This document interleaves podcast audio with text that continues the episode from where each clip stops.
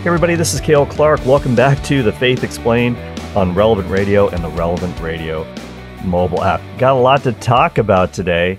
We're going to be talking about whether or not we should obey the government. Whew, that's a hot potato in today's world. And whether we should take vengeance for ourselves. Ooh, let's get started. All right, let's pick it up in Romans chapter 12, looking at verse 17 and following. St. Paul writes, Repay no one evil for evil, but take thought for what is noble in the sight of all, if possible, so far as it depends on you. Live peaceably with all. Beloved, never avenge yourselves, but leave it to the wrath of God, for it is written, Vengeance is mine, I will repay, says the Lord. No, if your enemy is hungry, feed him. If he is thirsty, give him drink for by so doing you will heap burning coals upon his head. Do not be overcome by evil, but overcome evil with good. Okay, powerful words there uh, by St. Paul. And so this is um this is intriguing because so much of Western culture, especially in our in our art, in our movies, in our literature, the theme of vengeance is always a popular one. Whether it's the Count of Monte Cristo, and of course, there's a great recent movie featuring Jim Caviezel. I really enjoyed that one as the Count of Monte Cristo. The same guy who played Jesus, of course, in The Passion of the Christ. That's a great story of vengeance upon one's enemies. And what about The Batman? I'm a huge comic book guy, huge Batman fan. The latest Batman film with Robert Pattinson as Batman is called The Batman. One of the things he says in that movie is, I'm vengeance. You know, who are you? I'm vengeance. Vengeance personified and and the crowd just cheers whenever uh, Batman retaliates against his enemies. But what about the followers of Jesus? What are you and I supposed to do in these situations? Well, Paul says, "Do not repay anyone evil for evil."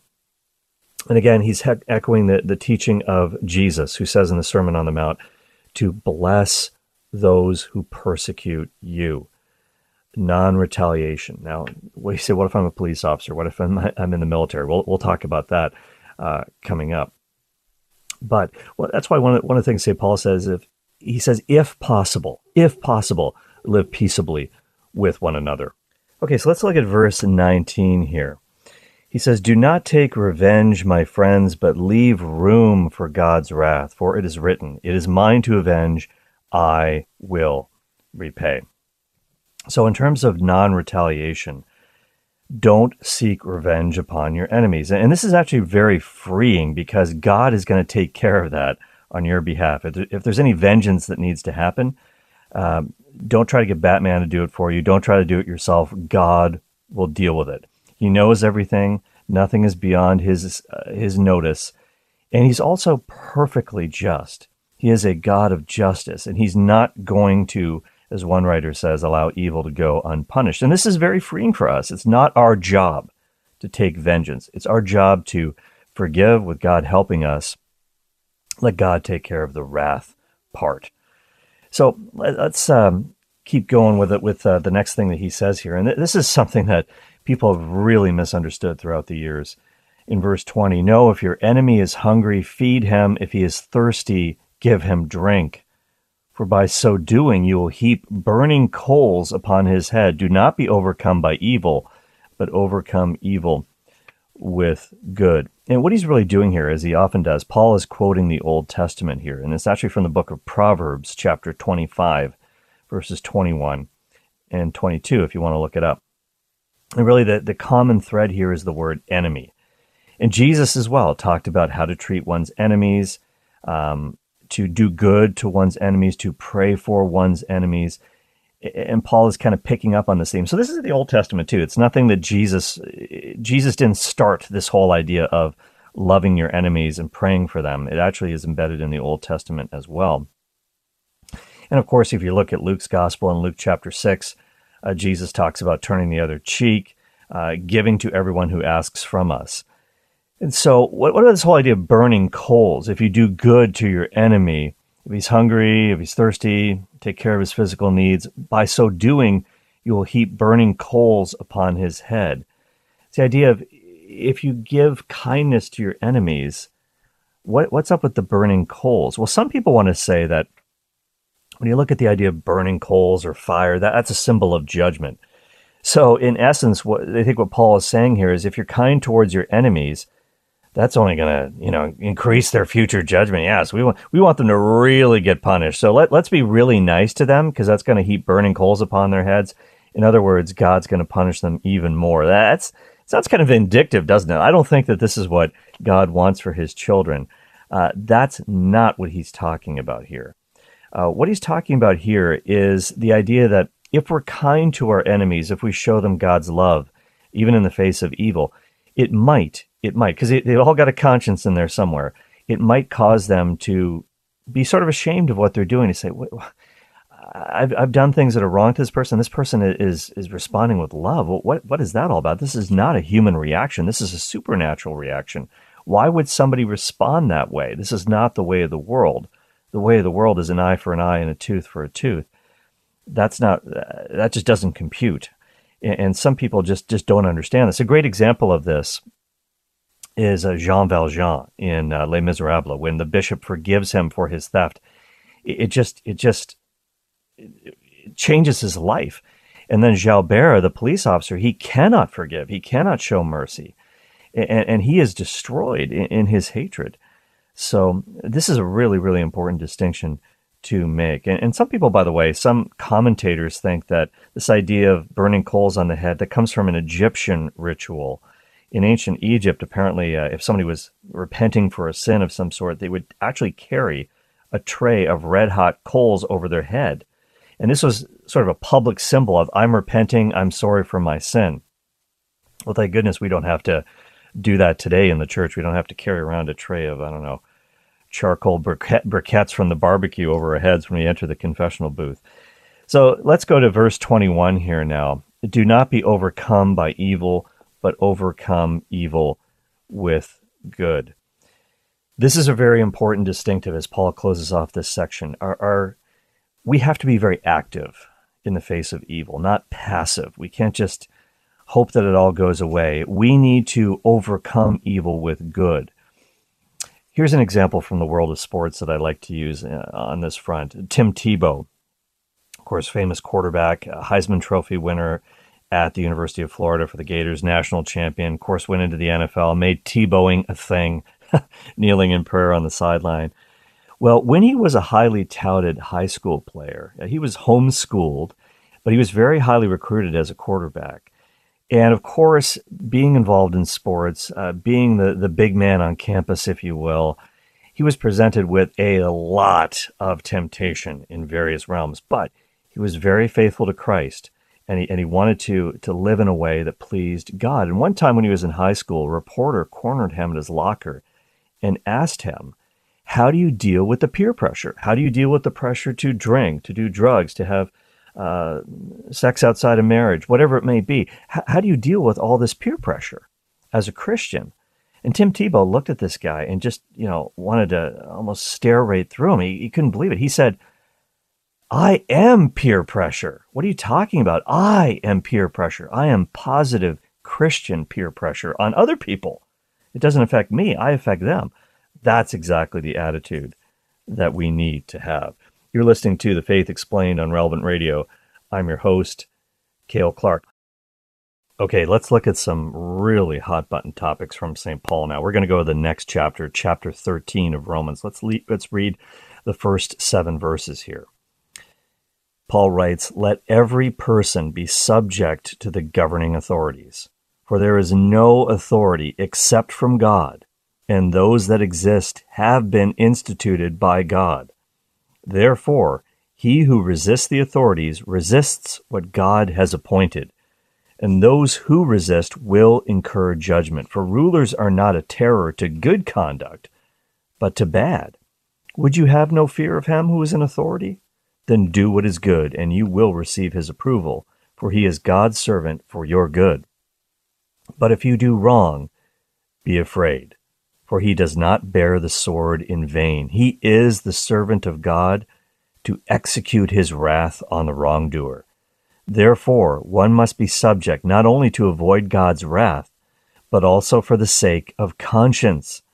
For the same reason, you also pay taxes, For the authorities are ministers of God, attending to this very thing. Pay all of them their dues, taxes to whom taxes are due, revenue to whom revenue is due, respect to whom respect is due, honor to whom honor is due. Okay, th- this is a really, really controversial passage. Do we always have to obey the government? What if you're living under the Nazis? These are big questions, so let's unpack what St. Paul is saying here. Okay, so there's really one thing here. Now, in the last section that we looked at, Paul had a whole whack of commandments and, and exhortations kind of packed all together do this, do that, do this, do that. In this whole section, he only wants to say one thing that believers need to submit to legitimate government authorities. So he, he says this, and then he gives a couple of reasons why we have to. And number one, he says, because God has appointed these authorities. He says there is no authority in verse 1 of chapter 13. There is no authority except that which God has established. And then he also says that the authorities will punish people who break the law or, or don't properly obey them. And he says this in verses 3 and 4. Rulers hold no terror for those who do right, but for those who do wrong. If you want to be free from fear from the person in authority, then do what is right, and he will commend you. For he is God's servant to do you good. But if you do wrong, be afraid. He does not bear the sword for nothing. He is God's servant, an agent of wrath, to bring punishment on the wrongdoer. So, in, in light of that, we have to recognize that throughout history, a, a lot of people have taken um, this, this is almost a necessary thing for Paul to say because even in the early church, people recognizing the authority of God be, began to misunderstand the need for good government, and they, they even wanted to, to flat out disobey um, the world's authorities, and they thought they thought that they were doing this in, in obedience to to God. In other words, when Paul is saying, as he does earlier in Romans, don't be conformed to this world, they thought, well, if you're really, really spiritual, you don't do anything that people are doing in society. We don't need this institution of marriage. We, we uh, as he says to the Corinthians, you can read about this in First Corinthians. There are some people in that church that are saying, don't get married. Uh, don't, if you are married, don't have relations with your wife. This is not spiritual. And Paul is saying this is absolute nonsense. We, we, we just because when I say the world, I don't mean everything in the world is bad. There are things in the world that are good. God created the world. Uh, it's more of a mindset when we talk about the world that's opposed to God. In other of his letters, for example, in 1 Timothy chapter 2 and Titus chapter 3, Paul commands Christians to pray for government officials. we do this all the time at Mass. It, it, the prayers of the faithful at Mass, as I heard someone joking about the other day. Yeah, I don't read the news. I, I, don't. I don't look at the internet. I don't scroll on Twitter. If I want to find out what's going on in the world, I just pay attention at the prayers of the faithful because that's how I get caught up on current events. We're constantly praying for situations in the world, praying for government government officials. And as humorous as that is, this is simply just following the directive of St. Paul, who commands that we pray for those who are in civil authority. So there's a reason why this is, is here right now. This this whole concept of uh, obeying the government and the government having the ability to punish wrongdoers. It's very much connected with what he just talked about in not taking vengeance. Let God take care of it.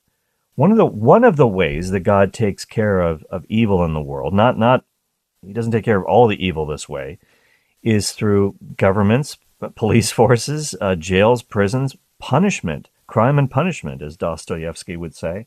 That's one of the ways that God does take out uh, justice in this world. But it's not always uh, perfectly done, to say the least. So, th- this is one reason why he says that you need to submit to government authorities. Now, one of the, one of the misinterpretations also of this passage, mo- most scholars have rejected this point of view too is that there there used to be sort of a strain in the church of saying that every government authority is backed up by God, no matter which one it is. There, there are sort of good angels beyond uh, all powers on earth. That's that's mostly rejected now. Uh, one of the things that the Bible does show, especially in the Old Testament, is that sometimes there can be bad influences, bad spiritual influences behind governments on earth. In the book of Daniel, uh, Michael the archangel is trying to get a message to Daniel. He says, I'm really, really sorry uh, that it took me so long to answer your prayer to bring back the request from God here because I was detained by the prince of Persia. Now it's it's a very very difficult thing to understand. What is he talking about there? But it seems as if there was a malevolent spiritual power, perhaps demonic, behind Persia, sort of backing up uh, in a bad spiritual sense this particular government. So just because a government exists doesn't mean it has good spiritual backup. But we also have to, to, to reckon with what it says here in, in Romans and also in the Old Testament. Speaking of Daniel, Daniel tells this to King Nebuchadnezzar of Babylon. He says, The Most High is sovereign over the kingdoms of men, and he gives them to anyone he wishes, and he sets over them even the lowliest of men. That's Daniel chapter 4, verse 17. So God himself is upholding certain rulers and certain kingdoms in the world, or at the very least, he allows them to exist. So that it's a very, very tough thing sometimes to figure out whether government authority is acting in accord with, with what God wants and or, or, or not, or the converse. So, at any rate, uh, let's let's keep going with uh, what he says here. Let's look at verse five of chapter thirteen. This is this is really interesting. Paul writes, Therefore, one must be subject, not only to avoid God's wrath, but also for the sake of conscience.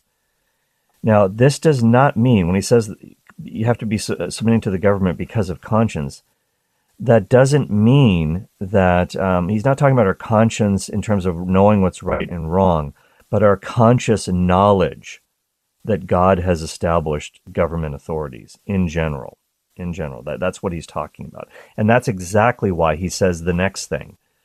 In verse 6, for the same reason you also pay taxes, for the authorities are ministers of God attending to this very thing. Pay all of them their dues, verse 7, taxes to whom taxes are due, revenue to whom revenue is due, respect to whom respect is due, honor to whom honor is due. So what he, what he's essentially saying here is that government authorities are in fact acting as servants of God, and he makes a really really strong point here. What's interesting also is Paul uses this word to describe government officials as liturgos, liturgos. That is really interesting because it's connected to the word liturgy. And in the Greek version of the Old Testament, that word is used to describe those who serve in the temple. Uh, in the New Testament, it's also used to describe the ministers of Jesus Christ. Wow. So he's making a really, really powerful point here that government officials can actually serve God's purposes in the world. But is that always the case? Is that always the case? What if there is a conflict between God's commandments, His goodness, His laws, and human, humanly established laws of government? Think about Jesus, the famous example when Jesus was asked, Hey, is it right to pay taxes to Caesar or not? And, this brilliant example from the Gospels, and one of the places you can follow this is in Matthew chapter 22. It, it, bring me a coin. What, what coins do you use to pay the tax here? Whose image is on it? Caesar's. Well, then give to Caesar what belongs to Caesar, give to God what belongs to God. That's a brilliant answer. Is there a tension at times? Yes, there is, because in every age of the church, Catholics have had to grapple with governments that seem to be at odds with the purposes of God. Think think about that. A classic example from modern times is the Nazis under Hitler. Are you supposed to obey if you're a Catholic living in Germany, are you supposed to obey orders from Hitler or from Himmler? Is disobedience something that we must do in these cases? Well, at times yes.